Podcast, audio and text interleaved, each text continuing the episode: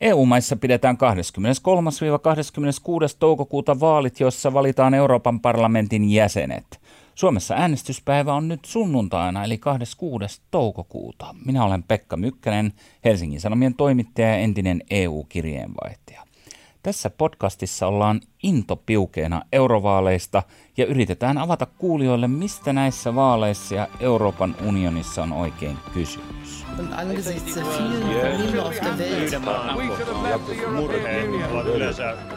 Murheita.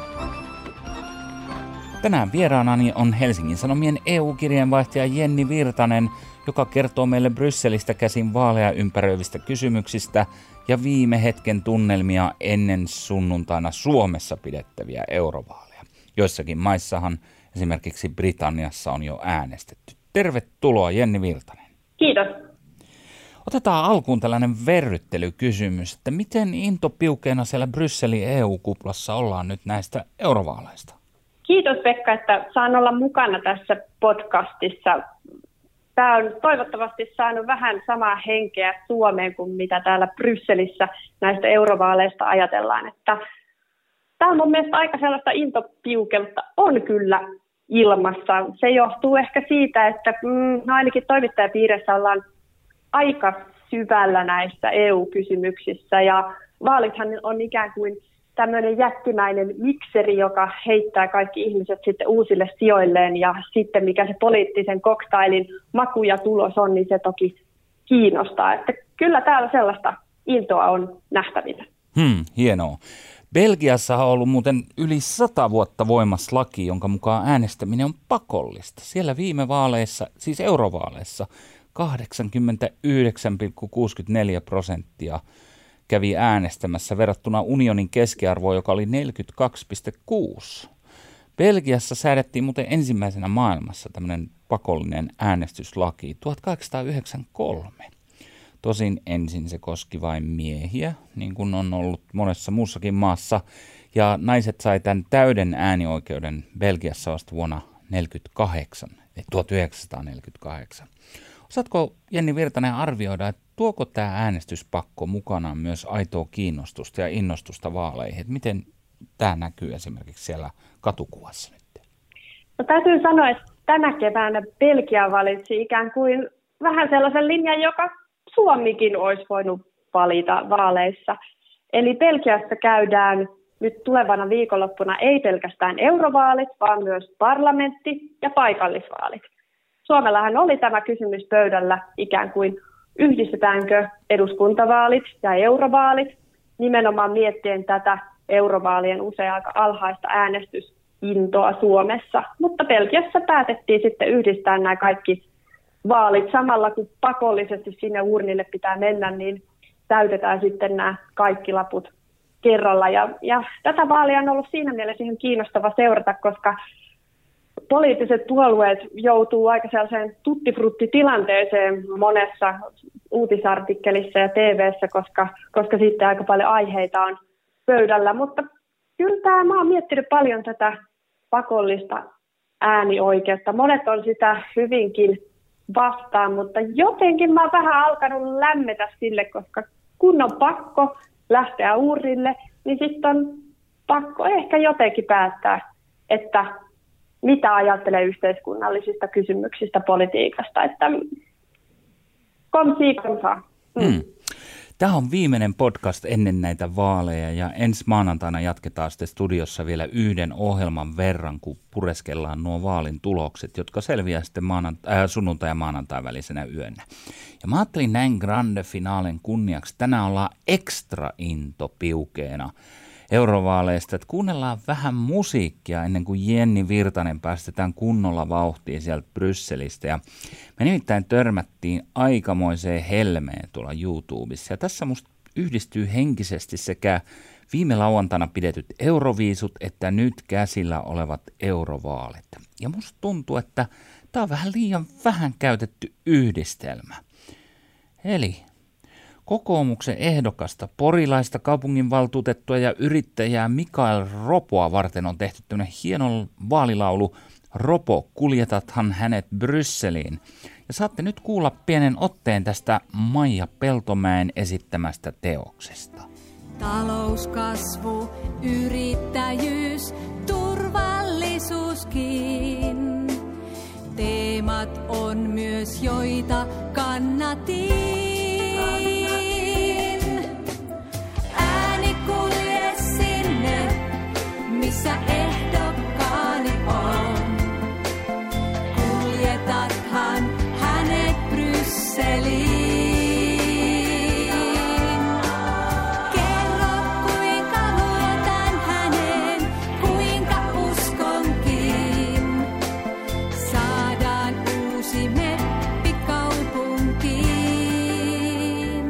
Mitäpä sanoo Jenni Virtanen sieltä Brysselistä, miltä tuo kuulosti? C'était formidable, merveilleux, 12 points. Huhhuh, Öö, vai miten se... mm, noin. Mä oon kyllä Euroviisu-fania ja usein katson, mutta täytyy myöntää, että nämä viime eurovaalit, e- Euroviisut menivät, menivät siinä mielessä ohi, mutta upealta, aivan ihanalta.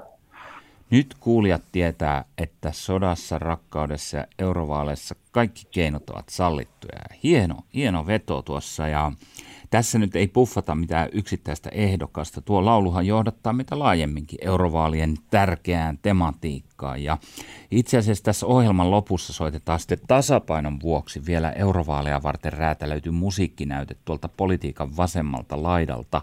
Ja se tulee Suomen Ateenasta eli Jyväskylästä, eli pysykää kuulolla. Mutta hei, mennään asiaan. Jenni Virtanen, nyt kun vaaleihin on aikaa enää pari päivää ja jossakin maissa on jo äänestetty, niin kerrotko, että mitä viimeiset mielipidekyselyt nyt ennakoit? Mitä tässä vaalissa voi odottaa tapahtuvaksi? No nämä vaalien, EU-vaalien mielipidekyselyt on kyllä itsessään tosi kiinnostava kenttä, koska niitä tehdään kansallisten vaalien äänestystulosten perusteella sekä sitten ihan tällaisten vaalikyselyiden. Eli tämä on aikamoinen niin kuin isojen tavalla kansallisten vaalimielipidekyselyiden soppa. Siksi haluan sanoa ensin, ennen kuin alan tätä tulkitsemaan, niin vähän, vähän voi parauksellakin suhtautua näihin, kun varsinkin kun nämä ryhmätkin on nyt näiden vaalien jälkeen suuressa liikkeessä. Mutta mä esimerkiksi katson tätä poliitikon EU-vaali kalluppia tuoreinta, missä on, missä on nyt sitten näitä EU, EU-parlamentin paikkoja laitettu järjestykseen. Ja tämä näyttää aika lailla linjassa sitä, mitä omat EU-parlamentin kallupit tuossa aiemmin keväällä myös lupas. Tämä näyttää siis näille suurille ryhmille, eli tälle EPPlle, Euroopan keskusta oikeistolle, jossa siis Suomesta on kokoomus ja kristillisdemokraatit, niin heillä siis paikkamäärä laskee 48 168 paikkaan. Mutta tälläkin äänimäärällä EPP kuitenkin jäisi tämän EU-parlamentin suurimmaksi ryhmäksi. Ja täytyy muistaa, että nämä vaalit käydään nyt kiinnostavassa tilanteessa. Nythän piti alun perin olla jaossa vähemmän näitä meppipaikkoja, mutta koska Britannia vielä osallistuu näihin vaaleihin, niin kisaa käydään edelleen 751 MEPin paikasta. No toiseksi suurimmaksi ryhmäksi ennustetaan tätä sosialistien ja demokraattien ryhmää, joista Suomen, jossa Suomen demarit on mukana. Mutta heillekin tämä ennuste tuo 39 paikan vajetta, eli 147 paikkaa lupaa tämä poliitikon ennuste. No kolmanneksi suurin on tämä ALDE, eli liberaalien ja demokraattien Eurooppa, jossa Suomen keskusta on mukana. Ja sen jälkeen sitten neljänneksi suurimmaksi ryhmäksi 74 paikalla tulee tämän Italian Legan johtaja, sisäministeri Matteo Salvinin tämmöinen euroskeptinen, EU-kriittinen ryhmä, johon perussuomalaisetkin nyt toivoo pääsevänsä mukaan. Eli 74 paikkaa heillä. Ja tämä nyt vähän sitten, no vihreät pieni voitto, kolme paikkaa lisää 55 paikkaa ja, ja vasemmistolle 51 paikkaa siinä vihreiden perässä. Mutta kuten sanottua, nämä ennustukset on aika, aika kiinnostavia ja täytyy vähän varauksella katsoa näitä, koska näissä ryhmissä on niin suuria liikkuvia osia. Tähän Alden tuloksenkin on nyt laskettu tämä Macronin Mars-puolue, joka on sanonut, että haluaisi perustaa oman tavallaan renesanssi-Alden. Renesanssi on heidän vaalilistansa, eli uuden Alden. Eli ihan ei vielä tämän perusteella osaa sanoa, että minkälainen siitä uudesta parlamentista tulee. Hmm. Kovasti tässä on tosiaan ennakoitu, ounasteltu ja povattu oikeistolle ja kansallismielisille ja EU-skeptisille puolueille voittoa. Ja sä kävit ihan tuossa äskettäin tuossa Italiassa seuraamassa, kun se sikäläinen oikeistopopulistien legapuolueen varapääministeri Matteo Salvini kokoaa yhteen näitä eri puolueita Euroopasta – niin kerro ensin, että millainen tunnelma siellä oli ihan siellä kokouspaikalla ja sen liepeillä? No tosiaan viime lauantaina Matteo Salvini, tämän hänen puolueensa Lega on tosi vahva Pohjois-Italiassa siellä perustettu. Ja tämä Milano on yksi heidän tämmöinen vahva tukikaupunkinsa. Ja Salvini siis päätti tämän eurovaalikampanjansa yhdessä näiden tukipuolueiden kanssa tämmöisessä suuressa tapahtumassa ihan siellä Milanon katedraalin keskusaukiolla.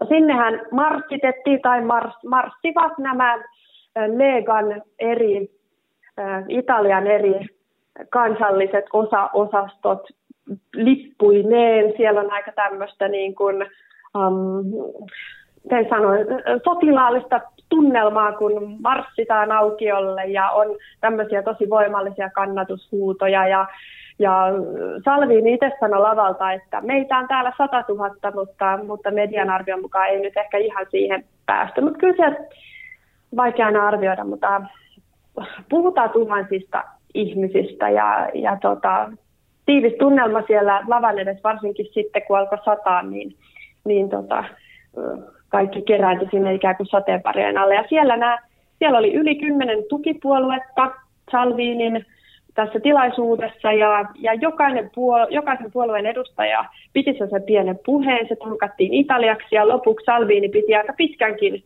tämmöisen nostatuspuheen, josta pää, pääsanoma oli kuitenkin ehkä hänen italialaisille omille kannattajille muun muassa verotusasioista puhuttiin. Joo.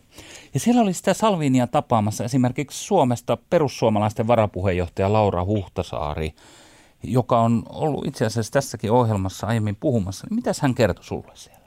No juteltiin paljon siitä, että mitkä on ne toiveet ja ajatukset ikään kuin tästä ryhmästä ja kuinka yhtenäinen tästä ryhmästä tulee. Nimittäin tämän, niin kuin, tämän Salvinin vetämän europarlamenttiryhmän keskushahmoja tulee olemaan Salvinin lisäksi myös Marin Le Pen, joka, joka vetää Ranskassa tätä entistä kansallista rintamaa, nykyistä kansallista liittoumaa.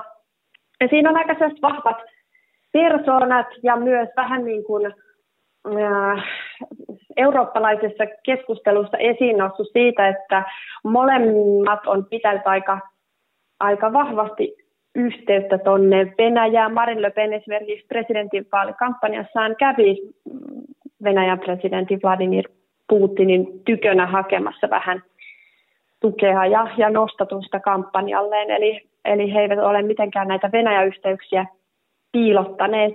Puhuttiin tästä, että, että tota, miten perussuomalaisten Venäjä-yhteyden kokee ja sitten varsinkin kun esimerkiksi äm, ikään kuin perussuomalaisen tämmöinen sisarpuolue Ruotsin, ruotsidemokraatit, puheenjohtaja Jimmy Åkesson on aika äm, tämmöisin karuinkin sanankääntein perussuomalaisia vähän torunut siitä, että he lähtevät nyt tämmöisten venäjämielisten porukkaan ja ruotsidemokraatit eivät itse ole tässä lähdössä. Ja nythän perussuomalaiset ja ruotsidemokraatit ovat Euroopan parlamentissa samassa ryhmässä tällä hetkellä. Ja et mitä tämä tarkoittaa mikä olisi esimerkiksi ruotsidemokraateille vastaus, niin Huhtasaari sanoi, että että ruotsidemokraatit tekevät omaa sisäpoliittista kampanjansa ja toivoi kovasti, että Åkesson tulisi järkiinsä ja ruotsidemokraatit myös löytäisi tiensä tänne yhteisen ryhmään. Ja tämän yhteisen ryhmän perusperiaatteita ikään kuin on löytää paljon yhteisiä nimittäjiä eikä niinkään keskustella avoimesti ehkä näistä erimielisyyksistään. Että Laura Huhtasaari sanoi, että, että haluan keskustella nimenomaan näistä asioista, mitkä meitä yhdistää, enkä tuoda pöydälle mitään, mitään tällaisia repiviä, repiviä kysymyksiä. Ja sitten hetken keskusteltiin eurolinjasta. Perussuomalaisethan toivoo tämmöistä hallittua polkua Suomelle ulos eurosta ja toivoo eräänä päivänä, että Suomi sitten tätä polkua alkaisi kävellä. Mutta esimerkiksi Salviinin ryhmä, joka oli hyvin eurovastainen vielä 2014, on nyt ikään kuin siinä kääntynyt kelkkaansa, mutta näähän on sitten toisaalta semmoisia kansallisia ratkaisuja tässä, että, että sitähän ei europarlamentti ryhmä itse päätä, että mitä kansallisesti esimerkiksi eurorat, mihin euroratkaisuun päädytään. Joo, miten sä luonnehtisit tätä Matteo Salviinia, joka nyt pyrkii tosissaan ravistelee tuota tulevaa EU-parlamenttia? Millainen mies hän on, mitä hän ajaa ja mitä puolueita hän on nyt onnistunut jo sinne kokoamaan joukkoihin? Se jos luonnehdit jotain. No Matteo Salvini on tämmöinen aika pitkän linjan poliitikko itse asiassa. Hän on tullut tähän Legan toimintaan jo 1990. Puolue perustettiin siitä 89. Tapasin tuolla Italiassa, Italiassa kirjailijan, joka on kirjoittanut kirjan Matteo Salvinin yhden niistä. Hänestä on kirjoitettu monia. Ja sitten yhden parlamentaarikon, joka on tässä Legan ryhmässä, joka on myös tuntenut Salvinin pitkään. Ja, ja tässä on jännittävää siinä mielessä se, että että Matteo Salvini, joka on nyt siis sisäministeri, eikä suinkaan Italian pääministeri, niin käyttäytyy monessa tilanteessa ikään kuin hän se pääministeri olisi. Ja monet hänen tuntevat sanovat, että pääministeriys on se Salvinin ykköstavoite. Ja näissä Salvinin lauantain kampanjatilaisuuden lipuissa monessa lukikin jo, että Salvini pääministeriksi, niin Salvinin oma henkilökohtainen pyrkimys näissä eurovaaleissa ei ehkä niinkään ole ajatella kuitenkaan sitä Euroopan tulevaisuutta ja miten sitä Euroopan unionia pitäisi uudistaa, vaan se, että hän saisi riittävää tukea tässä hallitusyhteistyössä niin, että saisi jotenkin parannettua asemiaan tässä hallitus, hallituksessa, joka Legacy muodostaa tämän viiden tähden liikkeen kanssa, jossa viiden tähden liike sai näissä Italian edellisissä vaaleissa enemmän ääniä. Nyt tämä äänestyssuhde kääntyy sitten toisella tavalla. Eli, eli aikamoinen tämmöiset niin kansalliset fokukset kyllä Salviinilla näissä, näissä vaaleissa on. Ja,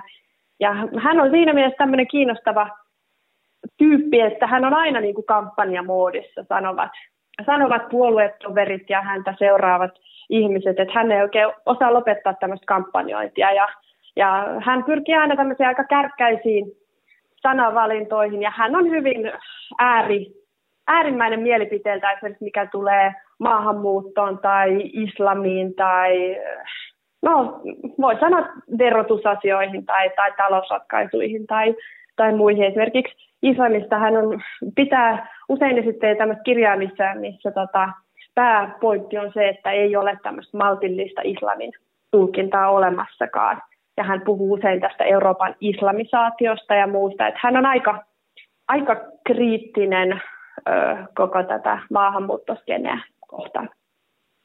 Joo, ja kerrotko vielä joitakin niitä puolueita, mitä hän on onnistunut jo houkuttelemaan sitten eri puolilta Eurooppaa? No tässä Salviinin puolueryhmässä on semmoiset yli kymmenen puoluetta. Vähän esimerkiksi tuonne lauantai, lauantaille mietittiin, että tuleeko Fides puolueen Unkarin Viktor Orban mukaan. hän kuuluu tähän EPP-puolueryhmään, mutta, mutta tiedä sitten, mitä siinä tapahtuu. Mutta lauantaina siis mukana olivat Salvinin vanhat tukijat Hollannin Gert Wilders ja Marine Le Pen ja heidän vetävät puolueensa. Suomen perussuomalaisille läheisiä puolueita on Tanskan kansanpuolue ja tämä Viron EKRE esimerkiksi. Sitten siellä oli monia pienempiä ryhmiä kyllä ympäri Eurooppaa. Ja tietysti Saksan AFD ja, ja Itävallan tämä FPÖ olivat myös mukana. Joo, ja Itävallastahan tuli nyt tämmöinen kunnon uutispommi sitten vain viikko ennen eurovaaleja, kun sikäläinen hallitus on kaatumassa ja ajautumassa, maa on ajautumassa uusiin vaaleihin tuossa syksyllä. Tämä vapauspuolue FPÖn johtaja, varaliittokansleri Heinz Christian Strache, niin hän joutui jonkunlaisen tämmöisen ansan uhriksi. Eli tuota, siellä Ibizalla häntä oli kuvattu salaa hyvin skandaalimaiselle videolle. Ja kerrotko vähän, mitä tässä tapahtui ja mitä se mahdollisesti kertoo myös tästä Salvinin tavoittelemasta ryhmästä ja siitä, millaista, millaista porukkaa siihen kuuluu? No tosiaan tämä video, joka oli kuvattu tämmöisestä lavastetusta tilanteesta, jossa äh, Strahe tämmöiseen venäläisolikarkkiin linkittyneelle naiselle, en muista tarkkaan mikä hänen asemansa oli, lupasi ikään kuin äh, tukea rakennusprojekteihin sitten vaalirahoitusta vastaan. Tämä oli ikään kuin se auki kirjoitettu lupaus, mikä siellä tehtiin. Ja sitten hän myös puhui vähän sellaista median kääntämisestä myötämieliseksi hankkeille ja, ja jopa tämmöistä lehden kaappaamisesta ja, ja tämän tyyppistä. Ja, ja, ja jotenkin musta tuntuu, että itävaltalaisia ei ole pelkästään mietityttänyt se, että nämä konkreettiset lupaukset ja niiden sisältö, vaan miten jotenkin um, nopeasti ja, ja miettimättä Strahe tämmöiselle tuntemattom, hänelle aiemmin tuntemattomalle ihmiselle tämmöisiä lupauksia antaa. Että kyllä, se on, kyllä se on siellä Itävallassa herättänyt suuria kysymyksiä. Ja tämä tapahtui, tämä julkitulo juuri ennen tätä lauantain isoa kokoontumista ja, ja tämän Itävallan SPÖn europarlamentaarikon, jonka piti saapua tänne Salviinin tilan, kun hän perui tulonsa ja, ja varamies lähetettiin sitten lukemaan sieltä SPÖn puhelavalta. Hänkin toki europarlamentaarikko, että vähän se, vähän se semmoista kuhinaa aiheutti siellä ja, ja näin, mutta puolueet olivat aika nihkeitä siellä Milanossa kommentoimaan tätä. Esimerkiksi Huhtasaari sanoi, että perussuomalaiset ei halua ottaa kantaa tähän Itävallan omaan kansalliseen tilanteeseen silloin mm. lauantaina.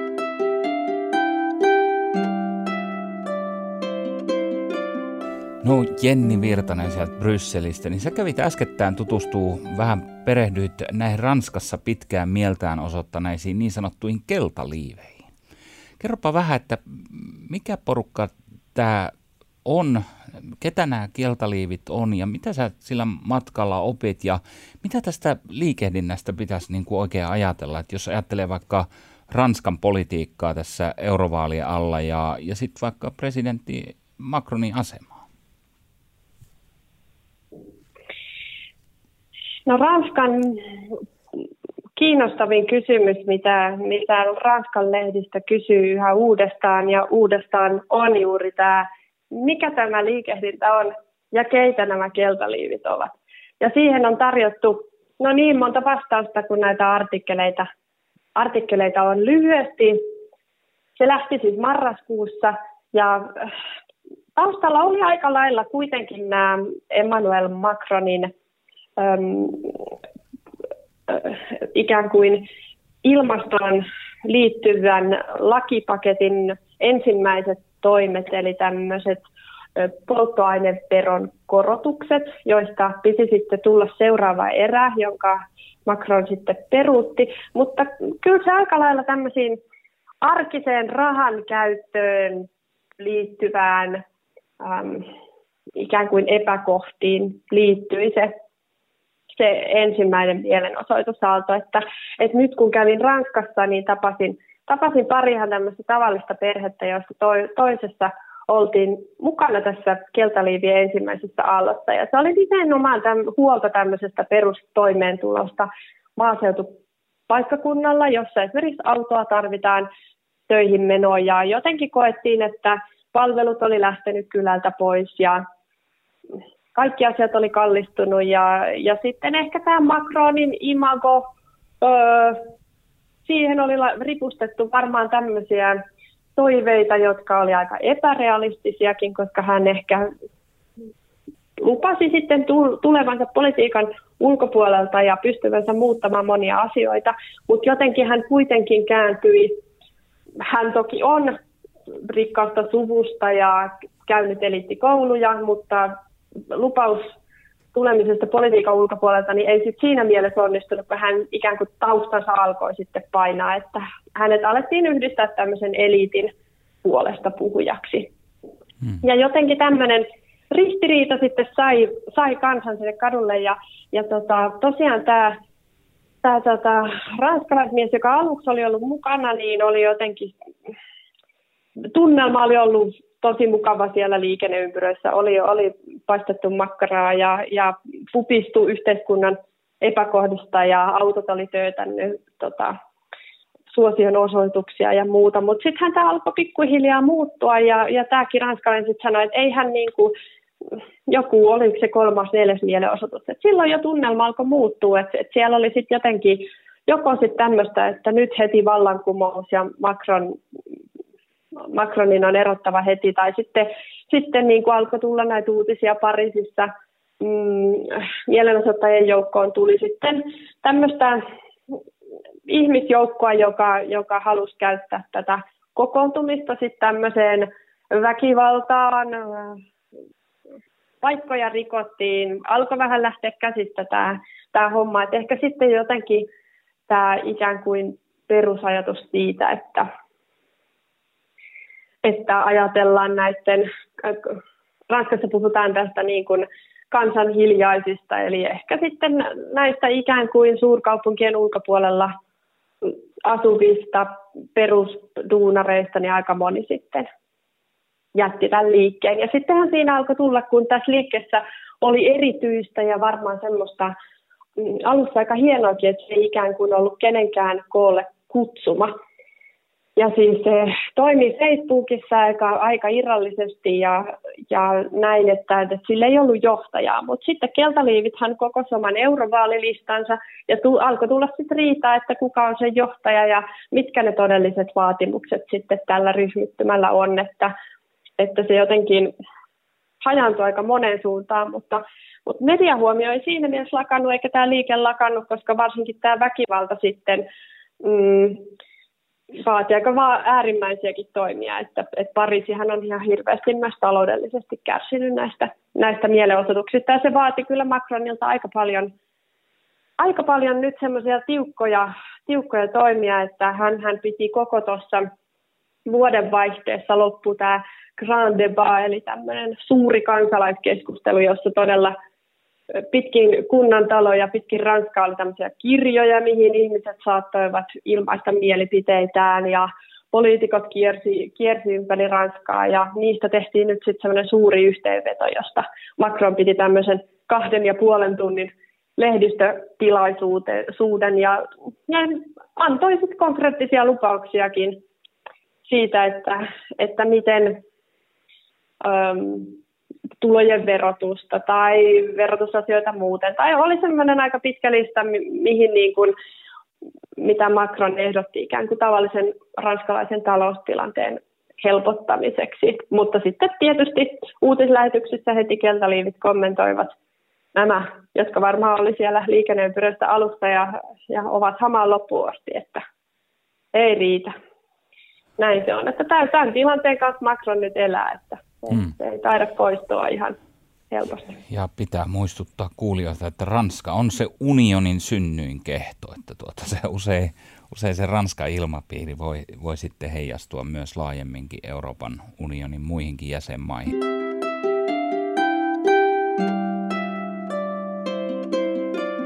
Jenni Virtanen, sä oot tosiaan päässyt olemaan nyt vähän reissun päällä ehkä enemmän kuin lääkärimäärää ja sä olit äskettäin Romaniassa siellä Sibiun kaupungissa tämmöisessä EU-epävirallisessa huippukokouksessa, niin se, ensinnäkin sä teit siinä kokouksen alla semmoisen jutun, johon sä kokosit kolme tämmöistä EUn suurta haastetta tulevina vuosina, niin kerrotko lyhyesti nämä, että mitä sä siihen purit? Joo, mun tehtävänanto oli tämän kokouksen alla kirjoittaa juttu Euroopan unionin tulevaisuudesta ja koin tehtävänannon haasteelliseksi, mutta sitten ajattelin, että ehkä mä niin kuin palastelen tämän tämmöiseen kolmeen aihekenttään, niin, niin se sitten jotenkin saattaa siitä ikään kuin nämä eri tulevaisuushorisontit vähän paremmin avautua. Siis varmaan nyt suurin kysymys, minkä kanssa mäkin olen itse paljon töitä tehnyt nyt koko syksyn, on ollut tietysti Brexit ja sen tulevaisuus, että se ehkä niin kuin voi ihan yksittäisenä Euroopan unionin kohtalon kysymyksenä tähän alkuun nostaa, mutta tota, Mutta joo, mä nostin tässä ensin tulevaisuushorisonteista tämmöisen, kuinka vetovoimainen Euroopan unioni on. Ja sehän on, tota, tämähän oli taustatilaisuuksissa, jossa, jossa puhuttiin, valmisteltiin tätä Sibiun kokousta, se tosiaan oli Romaniassa, niin, niin paljon puhuttiin siitä, että, että nyt on symbolinen paikka, että ollaan Romaniassa aikana, jolloin rautaesiripun murtumisesta tulee kuluneeksi 30 vuotta. Ja toukokuussa juhlittiin sitten monessa maassa tätä EU-suurinta itälaajentumista. Unioniin liittyi silloin Baltian maat, Puola, Unkari, Tsekki esimerkiksi. Ja sitten viimeisen, sitten välissä Bulgaria, Romania vuonna 2007 ja viimeisenä Kroatia 2013. Sen jälkeen tässä jäsenyysrintamalla onkin ollut vähän hiljaista, että tämä Turkki-kysymys aina välillä nousee esille, että siellähän, siellähän on ollut tästä hiljaista kuplintaa ajan. Esimerkiksi tämä EPPn kärkiehdokas Manfred Weber on hyvin kriittisesti puhunut tästä Turkin jäsenyydestä, eikä sitä täällä mitenkään realistisesti nyt muutenkaan ajatella, että, että seuraava EU-jäsen olisi Turkki. Mutta sitten on tässä, on tässä vähän tota tulijoita kuitenkin, että Suomi, joka aloittaa heinäkuussa EU-puheenjohtajana, saattaisi olla ensimmäinen, jonka kaudella ryhdytään tämmöisiin uusiin EU-jäsenyysneuvotteluihin. Että Albania on ollut jäsenyysprosessissa jo vuosia, ja nyt kun tämä Pohjois-Makedonian nimikiista ratkesi, niin, niin sekin voi olla sitten siellä seuraavana tulossa. Että, että se on oikeastaan tärkeää jotenkin EU-ssa tänä aikana, että, että onko unioni vetovoimainen. Onko se vaan, että täältä halutaan pois vai halutaanko tänne myös tulla? Mm. Se tietysti EU-vaaleista täytyy sanoa, että ikään kuin se EU-sta ero on aika laimentunut vaaliteema verrattuna sitten vaikka edellisiin vaaleihin. Että, no toinen sitten, mitä täällä paljon poliittiset johtajat pohtia, toki me toimittajatkin, että miten se EU sitten tuntuisi sellaiselta, että sillä olisi tulevaisuutta, että se olisi tärkeä kansalaisille. Ja siinä uskottavuuden ytimessähän on sitten kyky vastata näihin kansalaisten huoliin. Ja tässä mä otin esille tämän eurobarometri, joka kyselee EU-kansalaisilta kaikenlaista. Ja, ja tässä sitten kysyttiin ihan sitä, että mikä huolettaa eurooppalaisia.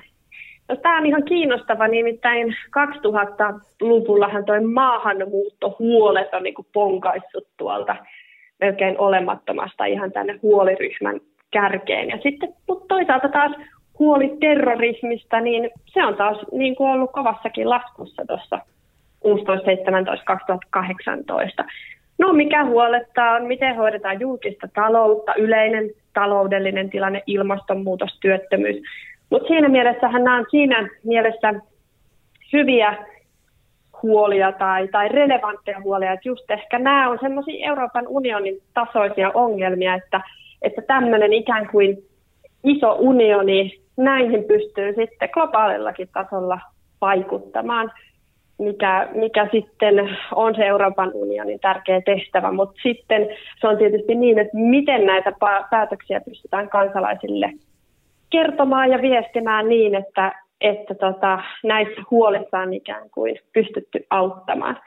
Ja kolmas, minkä nostin, on sitten ihan tämä ikään kuin Eurooppa ja Euroopan unioni globaalissa maailmassa.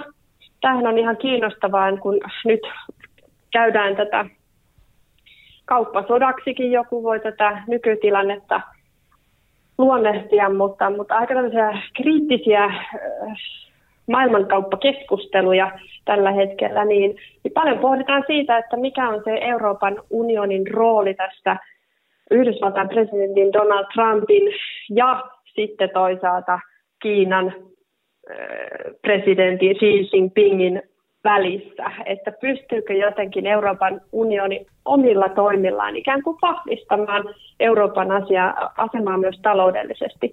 Ja nythän tässä keväällä Euroopan unioni teki aivan uudet Kiinan strategiat ja sehän on ihan, äh, voi joku sanoa, että sananhelinää, mutta toisaalta on tärkeää jotenkin määrittää uudelleen, että jos meidän Euroopan unionille Kiina oli ikään kuin aiemmin ehkä tämmöinen äh, strateginen kumppani tai kehitysapukohde tai muuten, niin nyt on sitten näihin papereihin ensimmäistä kertaa tullut, että Kiina on myös kilpailija ja näin se nähdään täällä. Ja se tarkoittaa sitten tiettyä suhtautumista ja tiettyä toimia.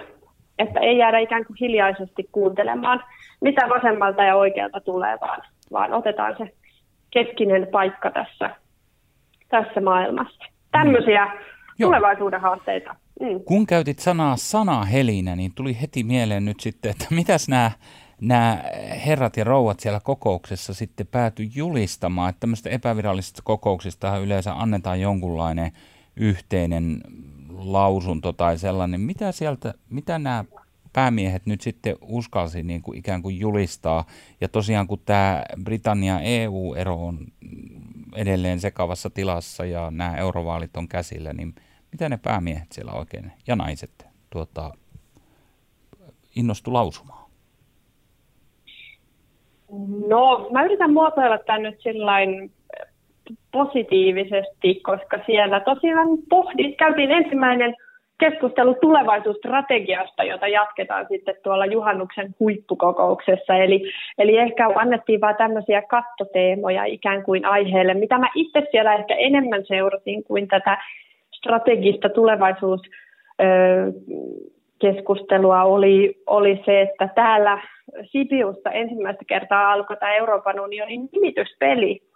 Ja siellä tota, käytiin tämmöiset rakenteelliset keskustelut ikään kuin siitä Euroopan neuvoston puheenjohtaja Donald Tusk sanoi, että, että haluan tänä vuonna nyt vähän nopeampaa toimintaa kuin viime vaalien jälkeen, eli saada kolmessa Viime vuonna tarvittiin, viime vaaleissa tarvittiin kolme kokousta ja kolme kuukautta ja nyt Tusk lupasi, että juhannuksena olisi jo, nimityspaketti ikään kuin näiden Euroopan unionin johtajien käsittelyssä, mikä on sitten kunnianhimoinen ajatus. Ja, ja sitten vähän sitä siellä rivien välissä pohdittiin, että no mitkä vaikka Suomen mahdollisuudet, mahdollisuudet on, että, että aika hyvänä nähtiin ikään kuin tämän Euroopan keskuspankin jo, johtopesti ja meillä ja ylipäätään semmoinen niin kuin Pohjoismaiden mm, aika voisi olla tässä Euroopan unionin maantieteellisessä ja maantieteellisessä tasapainopelissä, että, että katsotaan. Tämä EKP-nimitys kulkee yhtä matkaa näiden, näiden muiden johtajanimitysten kanssa, niin, niin sanotaanko, että täällä kokouksessa vähän enemmän keskityin tähän, mutta, mutta strategiset painopisteet kyllä, sisämarkkinoiden kehittäminen, kauppasopimukset, ilmastonmuutosten, ilmastonmuutoksen vastaiset toimet, mm, nämä oli Suomelle tärkeitä ainakin näissä tulevaisuuskeskusteluissa tuo Sivius. Kyllä. Ja, ja tosiaan tässähän menee tämä ykkös EUn e ykköshahmojen nimikavalkaadi muuttuu nyt sitten kokonaan tässä eurovaalien jälkeen ja sitten vuoden loppuun mennessä myös tuo Eurooppa-neuvoston puheenjohtaja Tusk vaihtuu joksikin toiseksi henkilöksi ja tästä tosiaan käydään melkoista lehmä, lehmän kauppaa, että siellä on ainakin viisi tämmöistä merkittävää, merkittävää näkyvää pestiä jollekin tarjolla jossain vaiheessa.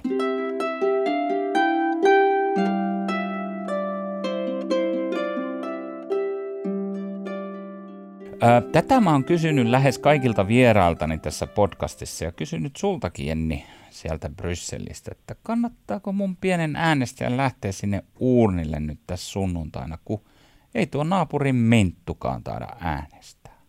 Mietin, mitä, mistä päästä tätä lankakerää purkaisi, mutta Euroopan unioni on kyllä aika vaikutusvaltainen yhteisö maailmassakin. Toi sosiaalisten ja demokraattien kärkiehdokas Frans Timmermans sanoi jossain vaaliväittelyssä, että no meille aina sanotaan, että ei EU kannata itsekseen tehdä mitään, että miksi te nyt näitä, näitä niin kuin säännöstöjä laitatte vaan sinne EUlle, tehän olette semmoinen pieni osio tästä globaalista maapallosta ja muusta. Mutta sitten hän sanoi, että, että olenpa huomannut, että sitten kun me jotain tehdään, niin aika moni usein seuraa perässä. Ja, ja Euroopan, niin kuin esimerkiksi talousmielessä Euroopan markkinat on tosi kiinnostavat. Et sitten jos ikään kuin Euroopan unioni jonkun tietyt standardit laittaa, vaikka usein sanotaan, että, että Euroopan unionissa syödään maailman turvallisinta ruokaa. Jos meillä on sellaiset standardit, me voidaan luottaa siihen ikään kuin millaista tavaraa tänne meidän markkinoille tulee. Että se on aika vahva säätelykeino sitten ihan, että, että tämmöistä me halutaan ja nämä on meidän arvot ja rajat ja, ja ikään kuin näin. Niin sitten täytyy miettiä, että jos ei äänestä, niin mihin käsiin sen sitten tällaiset päätökset haluaa viedä. Ja nyt kun Suomi on osana Euroopan unionia, niin meidän täytyy olla siellä myös päättämässä. Et ei se äänestämättä jättäminenkään ainakaan ketään hyödytä. Ja erityisesti nuoret, jotka nyt on Suomessa ollut toisiksi laittimpia Euroopan unionin äänestäjä viime vaaleissa, niin, niin kyllä mä luottaisin vähän enemmän näissä vaaleissa nuorisoon, että ne ymmärtäisi käyttää sitä äänioikeutta. Hmm. Kiitos sinulle Jenni Virtanen ja tietenkin kuuntelijat. Tässä oli viimeinen intopiukeena eurovaaleista podcast ennen sunnuntaina pidettäviä EU-parlamentin vaaleja. Ja me palataan vielä yhden kerran asiaan tuossa maanantaina pureksimaan vaalien tulosta ja pohtimaan, että millainen EU meitä sitten odottaa seuraavan viiden vuoden aikana. Kuten tuossa aiemmin lupasin, niin tähän loppuun kuullaan vielä musiikkia, nimittäin EU-reggae.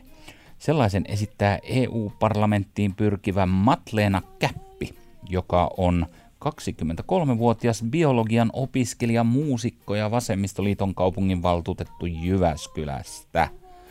Ja hän kannustaa laulussaan nuoriakin äänestämään, mihin Jenni tuossa edellä viittasi. Ja kuten olemme aiemmassa podcastissakin kuulleet, niin viime eurovaaleissa tosiaan vain 10 prosenttia suomalaisista 18-24-vuotiaista käytti äänioikeuttaan. Katsotaan, miten käy tällä kertaa. Kiitos kaikille. Nuorenkin ois paras äänestää. Vois tulevaisuus olla kestävää. Ihmisoikeudet myös pakolaisilla. Tehdään Euroopasta vastuunkantajaa.